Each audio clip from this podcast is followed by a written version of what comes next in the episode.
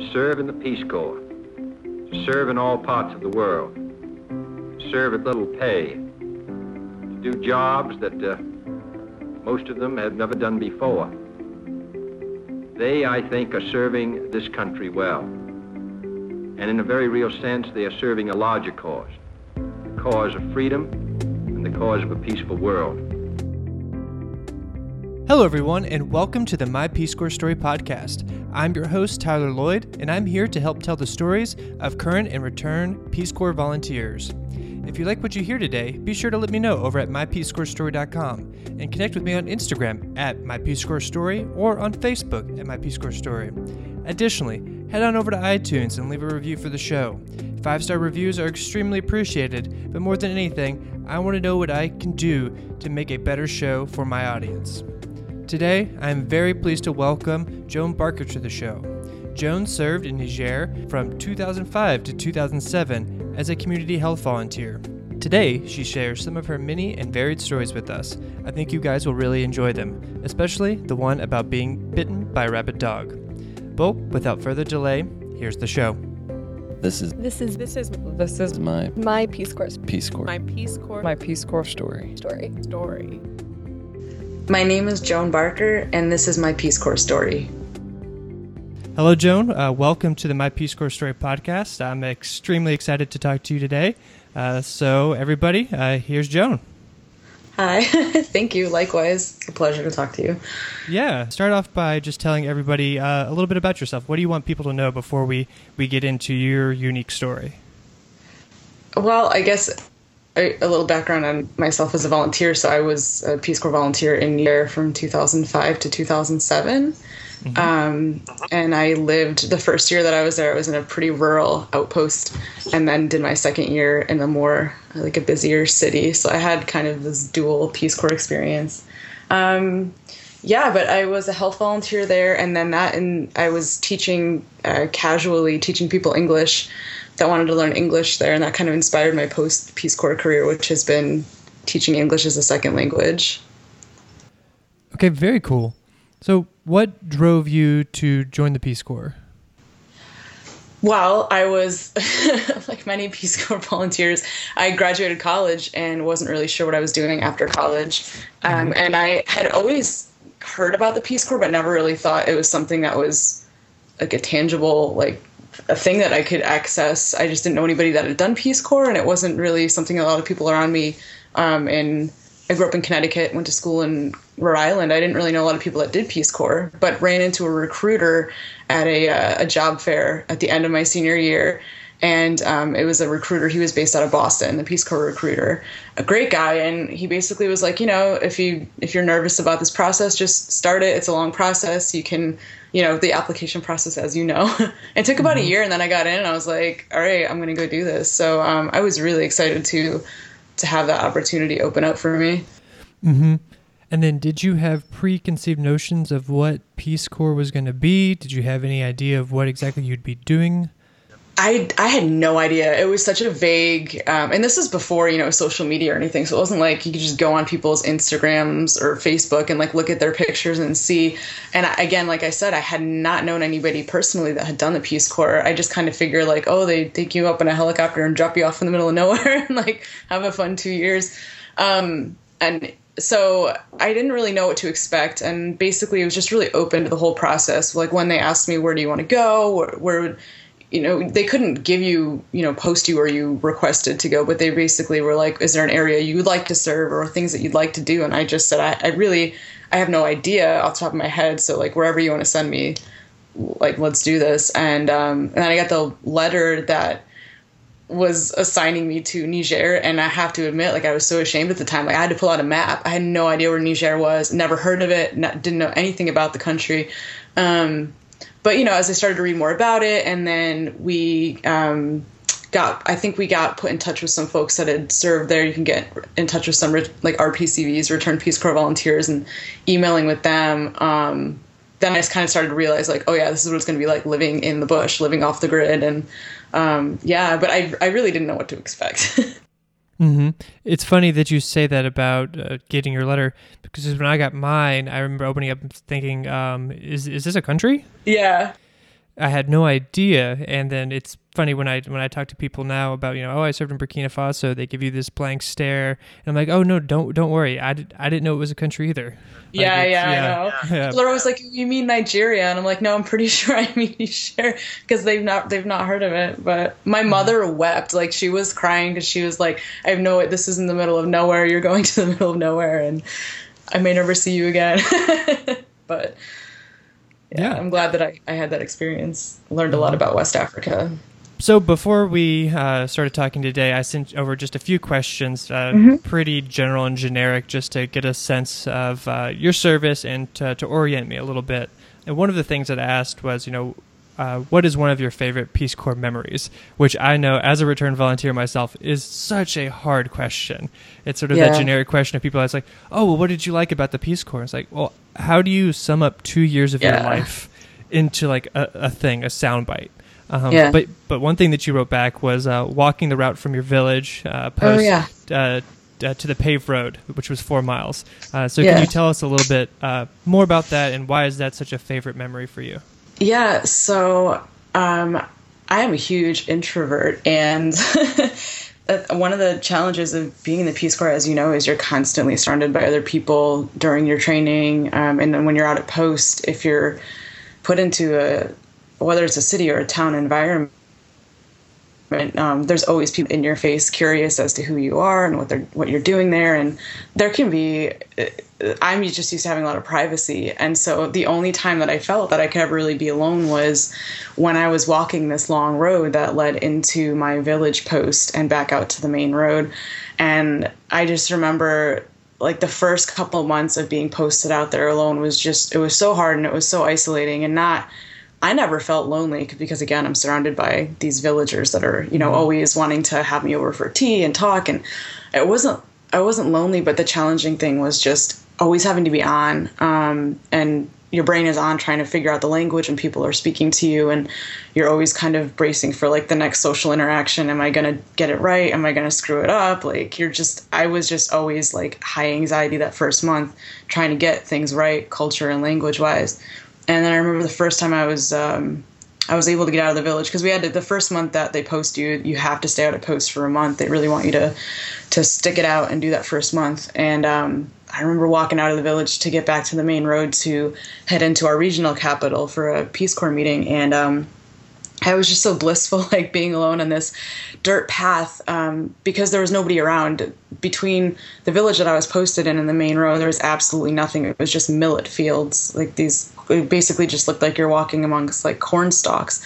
and you could walk that whole hour and a half and not pass by anybody else. And it was I just felt so relieved when I got on that path to like walk that walk, and it was like an hour and a half. Um, you usually walking it, no matter how you time it, you're going to be spending some time in the really hot sun.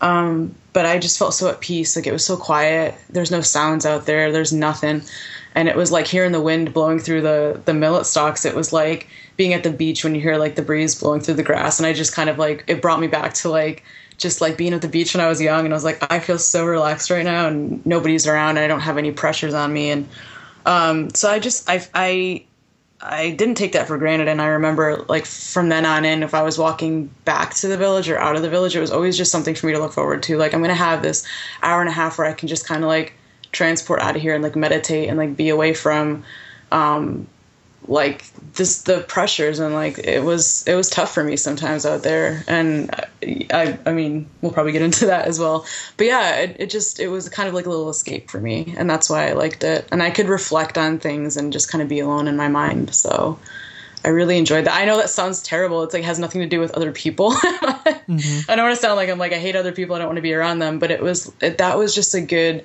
um, space for me to kind of be alone and process things and i needed that to be able to like go back into the next round of of being on all the time No, yeah, no. It's funny that you ended with that because I was about to say, you know, Peace Corps volun- as a Peace Corps volunteer, you're working twenty four seven. It's sort of Yeah. like life in a fishbowl, but you know, you're always a Peace Corps volunteer. It's not like a nine to five job where you go in, you clock in, you say, okay, I'm working now, and then now I'm Yeah. going back to my personal life.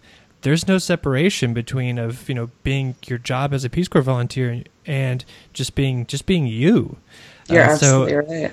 so I, I do you know completely understand you know that it's just nice to have that moment where you can disconnect and sort of be with your own thoughts and not really have to always be like second guessing yourself and trying to figure out like am i doing the right thing? Am i putting my foot in my mouth? Like how is this going to work out? It's just like no like i'm just i'm just walking down the road. Yep. And like, and it's it's. I had so many amazing like one-on-one experiences with people that that I lived with in that village, or like other Peace Corps volunteers. I have a lot of great memories, but that was something that was like this recurring thing that like as soon as I saw that question, I was like, oh yeah, like that was my peace. That was my like calm there, and I had, I had just had a lot of really good walks alone. Mm-hmm. So, yeah. And then i guess the you know the exact opposite of that the other side of the coin uh, what's one of the least favorite peace corps memories uh, that that you have um, that like comes Yeah. to mind Well, so I know that I had written to you about this the time that I had gotten bitten by the dog. It's kind of a longer story, but it was like this emblematic story of life in the village where I was posted. Um, I don't know that I have like one memory that sticks out, but um, like a recurring thing that was like really difficult for me was um, living in a place where I, I had a lot of um, I don't want to say resistance. I don't know if that's the right word, but I had a tough time out in that, that original post out in the village because it was a very remote, isolated place, um, pretty conservative uh, Muslim village. And it was trying to go out there and do the work that Peace Corps kind of assigned us to do. And we didn't have any specific job per se, like like you were saying. It's not like a nine to five thing where I had an office that I went to. Um, a lot of us rural health volunteers. I was part of the health education program. Our job was to go out and talk to people about sanitation and, and medicine and um, encouraging people to go travel to the cities to go to health clinics and get, for example, get their kids immunizations and stuff.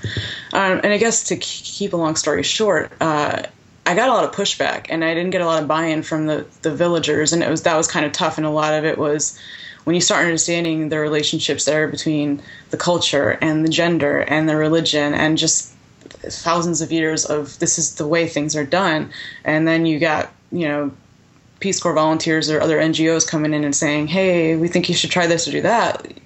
There's some things that people are going to be into, and then there's a lot of things are going to be like, "Nope, no thanks." Like, like family planning, for example. That was a big thing we were supposed to be doing over there was encouraging family planning and and birth control with the women. And it's like that's the women don't make those decisions there, the men do. So you know, like the men were not on board with that. Like, why would you, um, like, why would you want to encourage somebody to have a quote unquote smaller family or a planned family when you know these people are living in a world where babies die all the time and the more babies you have the and in their view you know like the better chance you know kids have of surviving. So you're just dealing with a lot and uh, of of trying to figure out well how do you I say this in the right way or try to sell this in the right way where people are going to get on board with it? And a lot of that is learning to partner with local NGOs and Nigerians from the cities um, local doctors and hospitals to get them to work with those rural outposts because it's going to make the most sense coming from them, like other people that are um, fluent in the language or native and understand things from a religious point of view. So um, I guess you know the hardest thing for me was just I kind of I came away from Peace Corps feeling like I didn't get anything done. Um, a lot of people be like, "What did you do when you were there? What did you build?" Like, what you know, people have that idea that you're going and you're people are just going to accept you and everything you have to say because because you're you're an American or you're side and you're like quote unquote rich and you, so you know things. And it's like no like these people aren't they're, they're not they're intelligent people and there's they have reasons for doing things the way they, they do. And I just felt like in comparison to a lot of other volunteers in Niger I, I don't want to say like I had it the hardest but I definitely had a was assigned to an area that was known for giving a lot of pushback on those areas. And I I felt always like I'm a failure. I didn't get enough done. I couldn't get these people to get on board with with these programs and we and eventually that was my reason for for leaving that post and moving to the city was I think Peace Corps and I and the village elders kind of came to this understanding like this isn't what they want. Like they wanted me to give them money. They wanted me to build them a mosque. They wanted a, like a clinic. They wanted like tangible things from me that we were not able to to give to them. It was like this isn't our program. This isn't what we're selling. We're supposed to be doing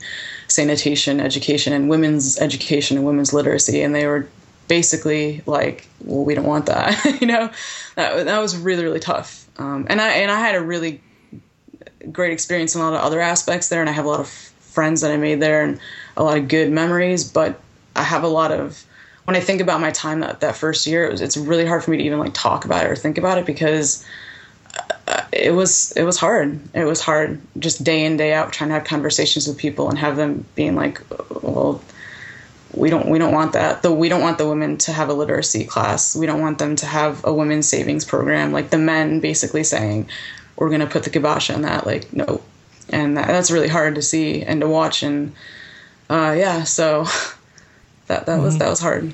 Oh yeah, and for for me, I think eventually what I realized what I because I struggled with a lot of similar things, and it was realizing that coming from America that I was a I was a type A personality. I was used to being in control and taking charge and just making things happen. And you know, I had these big ideals of what I was going to do and the change I was going to make in this community and then you land there and it's just yeah. that, that no it doesn't work. Like you just butt Yeah. heads and Yeah. it's sort of like your locus of control shifts and you're just Mhm. not in control and I wasn't used to that at Yeah. all and it was very scary. It's like Yeah. why why are the things I'm trying to do not working? Yeah, and it's hard because there's, and what a great thing is that a lot of other posts around me with volunteers, like they did get a lot done, where people were like really on board with seasonal gardening efforts or building like grain storage centers or building schools and things that they were able to do because there were certain people in those villages that were like really gung ho and on board and had been working with NGOs prior. So I just was like, well, I just felt like I was always getting kicked while I was down. It was just like, man, other people are doing it, and I just can't get anything off the ground. But uh, like, and like you said, it was like, well, it has to be me doing it. And it's like, I mean, I gave up on that real quick. Like, I didn't have any e- sense of ego about it, but it was just like, yeah, I mean, uh, like you said, it's it's like you know, here in the U.S., you get in a car and you go to work, and just going through those motions of being in control of your life and like checking off the boxes throughout the day. Like, I got dressed and I went to the office, and people are like, "Wow, you're being productive," and there's no real like measure, like vector of success. Like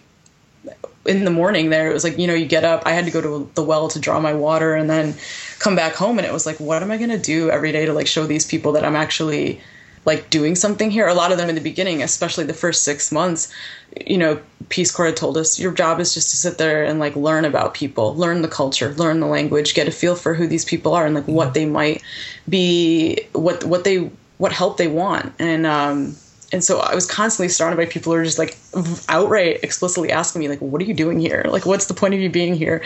When are you going to show us the money?" And it's like I I'm like I'm just trying to figure out you know what life is like here and like how we can live together and work together. But mm-hmm. people wanted to see tangible things from me and and things that I couldn't give them, and that was that was always really really hard. So mm-hmm. And then how did things change going from that rural environment to your second year when then you went to the city? Yeah, so I was really lucky. Um, you know, I, I talked to my Peace Corps supervisor. That was actually we had a, um, a, a Nigerian guy named Sule who sadly just passed away this year. But um, he was our health um, sector manager, and he was based in the capital. And, and I had been talking to him for a long time about, you know, I just don't think that things are going to fly here. I, I don't think that it's going to work out and I, I but I really don't want to go home. I don't want to quit and go back to the US yet and he worked with Peace Corps and another volunteer that was in my region and um, they figured out a way for me to go have a split um, a house with this Peace Corps volunteer that was posted in a nearby city. So we became flatmates and um, and then I so I ended up working in collaboration with um, with him and we worked with the local clinics and the local schools and the local government office because there had kind of already been this partnership with Peace Corps in those offices and the work that this other volunteer had already kind of gotten started in the city since he had been there for the same amount of time. He'd been there for a year. So I kind of piggybacked off of him a little bit. We did some projects together, but it was also just a lot easier to be in a city environment where um, I mean, in the cities, a lot of those there's school systems that are in place. A lot of them had gone through like the quote unquote French educational system. They'd you know gone to school and learned French and just kind of they'd been more exposed to like Western life and Western ideas, and so and just there's a lot of NGO presence in Niger as there is across a lot of sub the in the Sahel, sub-Sahara. So a lot of those folks that worked in the local government ministries had been used to partnering with um, you know, folks that were doing nonprofit work or whatnot. So yeah, I was just able to kind of tap into that infrastructure that was already there and and and and get a lot of I guess work done. Like it was easier to measure success in that environment. Like yeah, we put together like a training and people showed up, or we worked with the government on this or that educational campaign. So it was good. Like we got to we got to actually do some work and and that felt good. hmm yeah. So you mentioned uh, the the story with the dog being bit by the dog. Is that something you wanna you wanna tell people? Is that yeah so and then that was a story when i when i told it to other volunteers. I think it got it it was just kind of it turns out to, it's just like a comedy of errors so like it's a funny story that came out of like a really sour experience for me. Um, and when i tell it i think it's just the story that i'm able to tell people. And it's like it sh- i kind of think it shows like all aspects of like what life in the village was for me. But um yeah so and i and it's i was looking for this journal I lost my Peace Corps journal time because I've been traveling a lot for for different jobs and I have a lot of stuff in storage. But I just dug the journal out this morning and was reading through this story and I was like, oh my god, it's even more bizarre than I remember. But um, so I um, had been at Post for about five months and um, and I had I so another thing about Niger, which you probably learned in in Burkina was uh, dogs, like street dogs. There, like every dog is a street dog, and nobody really owns dogs as pets. And also, f- from a rel- religious point of view, it's not exactly halal to have a dog like living with you, or or even be nice to dogs. Um, and I, I had a friend who a peace corps friend who knew that i wanted to kind of adopt a street dog and so she got me this puppy from her village that they were trying to exterminate some of the dogs from that village so uh, and a little aside um, they would do these like campaigns where they would like round up dogs and like have to like kill them because they didn't have like any dog population control you know like we like dogs aren't getting spayed and neutered over there yeah? so um, she took this little puppy that was like being rounded up by her villagers, and uh, she brought it to to me and was like, "Hey, I saved this dog for you. Like, do you want it?" I was like, "Sure," but without any sort of hesitation, like took on adopting this dog. Like, no, like full well knowing, like, oh God, this is going to be the people around me that I live with are not going to be on board with this. Like the people I live next door to in my village are like, "Why do you have this this little beast?" and like, "What are you doing like with a dog in your house? That's so gross. Like, what are you doing?" Um, so it was about a week after I got this dog. I would carry him around in my backpack and kind of zip him up so people couldn't see him when I was out and about because it just brought too much like unwanted attention. um, but I was walking across the village to go visit a friend of mine to have some tea, and on the way to her house, um, I was approaching a like a group of people that were like hanging out under a neem tree just drinking some tea and shooting the breeze and they were like waving to me and i was walking up to them to just say like a normal hello and i see their faces like looking at me like they're they're all smiling and all of a sudden like the smiles just dis their faces and they all this look look of horror i gotta look behind me because i'm like they're looking at something behind me and I, I couldn't even turn around. I just felt this like searing pain in the back of my leg. And before I knew it, like I just heard this like growling. I was like, oh, it's, it's a dog. And I, I turned around, there's this huge dog just like chewing out this piece of my leg. And I was like, oh, like what the hell is happening? And uh, so all of a sudden, like the, the guys that were drinking tea had, that had been sitting there in front of me, they get up and they start throwing stones at this dog. I finally lets go of my leg and he runs away. And, and I realized like my little puppy had been like poking his head out of my backpack. So I don't know if that like got the attention of this big vicious dog. But anyways, he had bit me and I, it, it hurt like hell.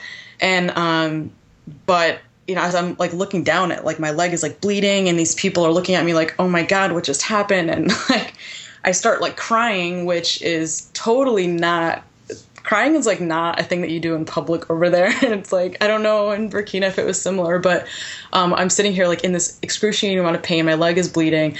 I'm trying to fight back like tears because I'm so embarrassed that I'm crying in front of these people and and they don't know what to do either. So I just start like limping, hobbling away back to my mud hut, which is probably about like a half mile away. And um, like with this trail of blood, my trying to keep my dog in my backpack, which is another added element of like people being like, "What the hell is going on?" Like people are seeing me like hobble, like bloody, and like looking at me like, "What?" And, and she's got this dog hanging off her back. like it was just the weirdest thing. So um, I get back to my my house, my hut, and I'm like, what the hell do I do? I'm bleeding. Like, am I gonna bleed out? Does, did this dog hit an artery? Like, there was a lot of blood, and I just was like freaking out.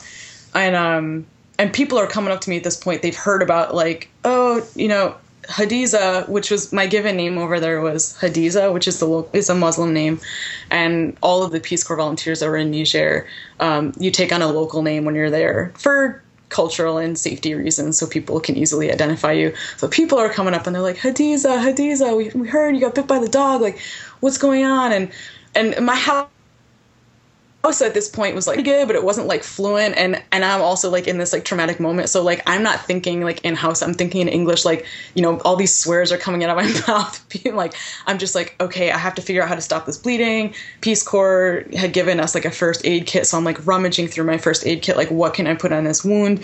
Is it going to stop the bleeding? Oh no! Like I need to get out of the village. I need to go to the regional capital and get some help. But that's like a five hour like ordeal. Mm-hmm. So like am I am I gonna die out here? Am I gonna bleed to death? And like I, I just I'm so I'm so panicked. And meanwhile, my neighbors are trying to talk to me in Hausa, uh, and I can't like it's just it's just so hard like this broken communication. I was so I, I just looked in my journal. I'd forgotten about this. I was crying because it hurt so bad and I was so scared. And so I just kept like my door closed and wasn't letting anybody in because I was so I was more embarrassed about the crying and how I was handling it than like anything else. Like I should have been thinking I need to get myself to the local hospital. But all I was thinking was to do that, I have to go in front of all these people and I'm crying. So I have to wait till I'm done crying, which is so ridiculous. But, um, so eventually I get to the point where I've like cleaned up some of the blood and like it seems like it's kind of slowing down and and I'm trying to explain to people through the window of my house like which is just a screen. I was like I'm going to go to Konni, which is Konni is the local city where we have a Peace Corps office. I'm trying to explain to these people like I need to leave, I need to go to Konni. And they're just telling me, oh, you can't go there. They're gonna think something's. If you go and worry other people, like don't make them worry about you. Like we can take care of you here. And I'm thinking like, there's nothing out here. Like in our village, there's no clinic, there's no hospital. There's like a bush doctor. Like are they gonna take me to the bush doctor? So they they're calling like the bush doctor. Like you got to come look at this girl. And I'm like, no, no, no. Like I've got to go get some like antibiotics. And they don't know what that means. So it's just all of this like culture like clashing at once, like trying to figure out the language, trying to explain to them in the way that's not going to hurt their feelings. Like, no thanks. Like the bush doctor, he doesn't need to come here. Please don't call him. Like, I just need to like you know get myself to to the like the the American quote unquote American people doctor. and so I don't know. Finally, they're like, all right, well, if you're gonna leave, um, we have to send you out of the village with somebody that can help you like walk to the road. I was like, cool. And they're like, yeah, actually, better yet, we'll get the chief to walk you out because the chief lived like right next door. Like, chief isn't busy right now. He's not out in his fields. Like, he'll walk. He says he'll walk you out, and he has a donkey. And I'm like, phew. Like, I'll be able to like ride a donkey out of town. Like, this is great. You know, because again, it's like a four and a half mile walk, and it this is like high noon right now. It's like 110 degrees outside. So the chief comes over with the donkey, and I'm getting ready to like get on this donkey, and then he hops up on the donkey and starts riding away, and he's like, "All right, let's go."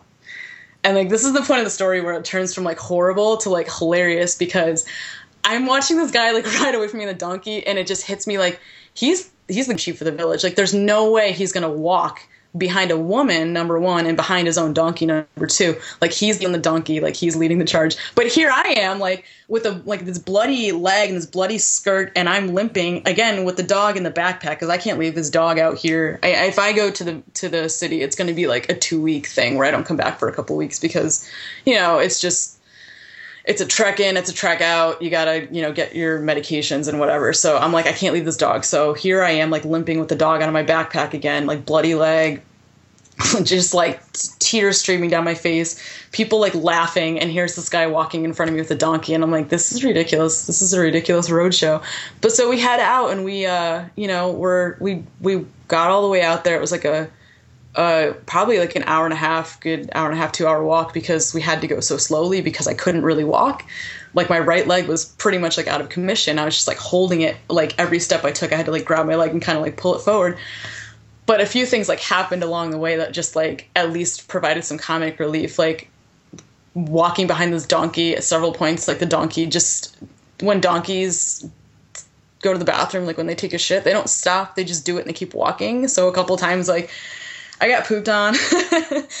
and I'm like, I wouldn't have remembered that detail had I not put it in the journal. But like, I just remember like looking down and being like, I, there's blood, there's poop, and I, I'm just trying to like get through it. And then at one point when we're like I could see the main road from where we were, it was probably still like a half mile out. Um, I go to take a step, and my left foot, the good foot, the sandal popped. Like it, we wore flip flops over there. You're walking around in flip flops, right? And this flip flop had just been like worn clean through and just like popped apart. And I was like, "You got to be effing kidding me!" Like I'm covered in blood and shit, and now the sandal has like popped apart, and I will I have to walk barefoot for the rest of the way. So the chief hops off the donkey and with his machete in hand, like cuts off a piece of his fabric from like some rag that he had and like we fasten it takes us like a good 10 minutes we fasten away t- to get the flip-flop back together. And so i keep like we hobble on and like we get to the road and now the challenge is um I have to wait for a car because on the road like a car might pass every like 20 or 30 minutes and you just basically have to sit there and hitchhike. So which i was used to doing but just not in that condition. So the the chief had to get back to the village because at this point he's worried about being able to make it back before sunset. So like he leaves me like we greet each other goodbye and he like heads back off into like the fields. And i'm just sitting there on the side of the road with like a rag on my foot and my other leg is like bloody and like still covered in like donkey poop. And like my dog at this point is like whining. He has no idea what's going on. And i'm like who's gonna pick me up on the side of the road looking like this? Like normally it's hard enough to get a ride now i've got a dog and a lot of people won't pick you up if you have a dog or a cat or any animal like with you. And i'm like what if i can't get a ride? What if i'm just stuck out on the side of the road with this bloody leg like all night? Like is this how i die?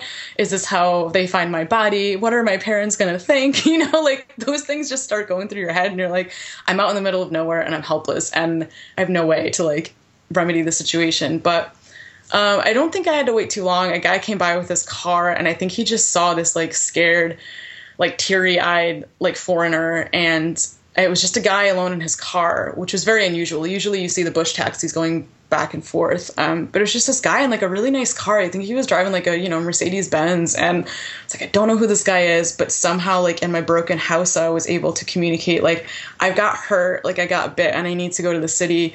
And the guy gave me a ride and like let me bring my dog in his car. And i was just like because at first i thought he's going to try to tie the dog on top you know? A lot of people tie things on top of cars. He was like no you can bring your, your, your dog in the car. And and he didn't even charge me any money like when we got to the city. Like he just felt so bad for me. I was in such a like state um, and then i had to go from that local city um, where we did have a peace corps like outpost but they couldn't take care of me out there. So i had to then take uh, that night I took an overnight bus ride, which was like seven or eight hours capital, um, where we had the Peace Corps medical officer, and he was able to like take care of me and give me some rabies boosters and bleach out my wound. But um, yeah, like I won't get into all the details of that. I mean, that still that was a whole nother like hilarious chain of events like just getting to the capital city but i think getting bit by the dog and then like just walking out of the village behind this dude on a donkey with like a bleeding leg was it was just a lesson in culture and like letting go of like American expectations. It's like this is happening and you just kind of have to deal with it in the moment. And um, and I, I was terrified, but at least those like funny things that happened along the way out were like I remember laughing. I remember just looking up at the sky and being like, I guess this is just like how this is going to shake down, and I'm not going to die, and it's going to be okay. And like it might be humiliating, but I'm okay.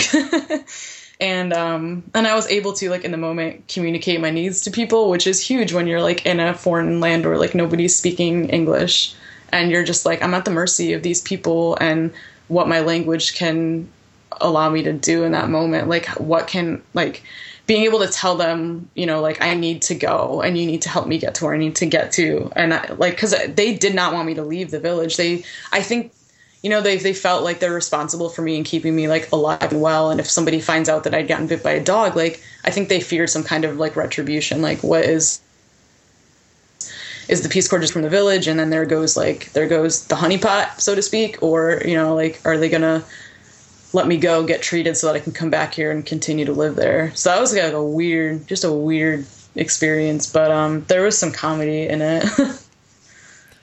Wow, that is quite that is quite the story. And that's uh, leaving a lot. That's leaving a lot out too. Sorry it took so long to tell it, but like no, that's the I, that's the watered down version.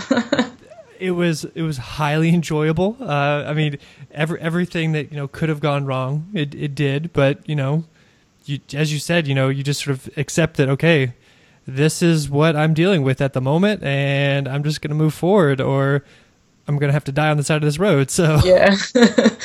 yeah, it was quite an experience. So that's that's Yeah. the, that's the dog bite story. But it's like that that story's kind of like lived in infamy amongst the uh, the group that I was there with. Like people know that story, and it's like, Yeah, well, if there's one thing I can take away, if there's one bit of bragging rights I have for this whole two years, I'll just I guess that'll be it.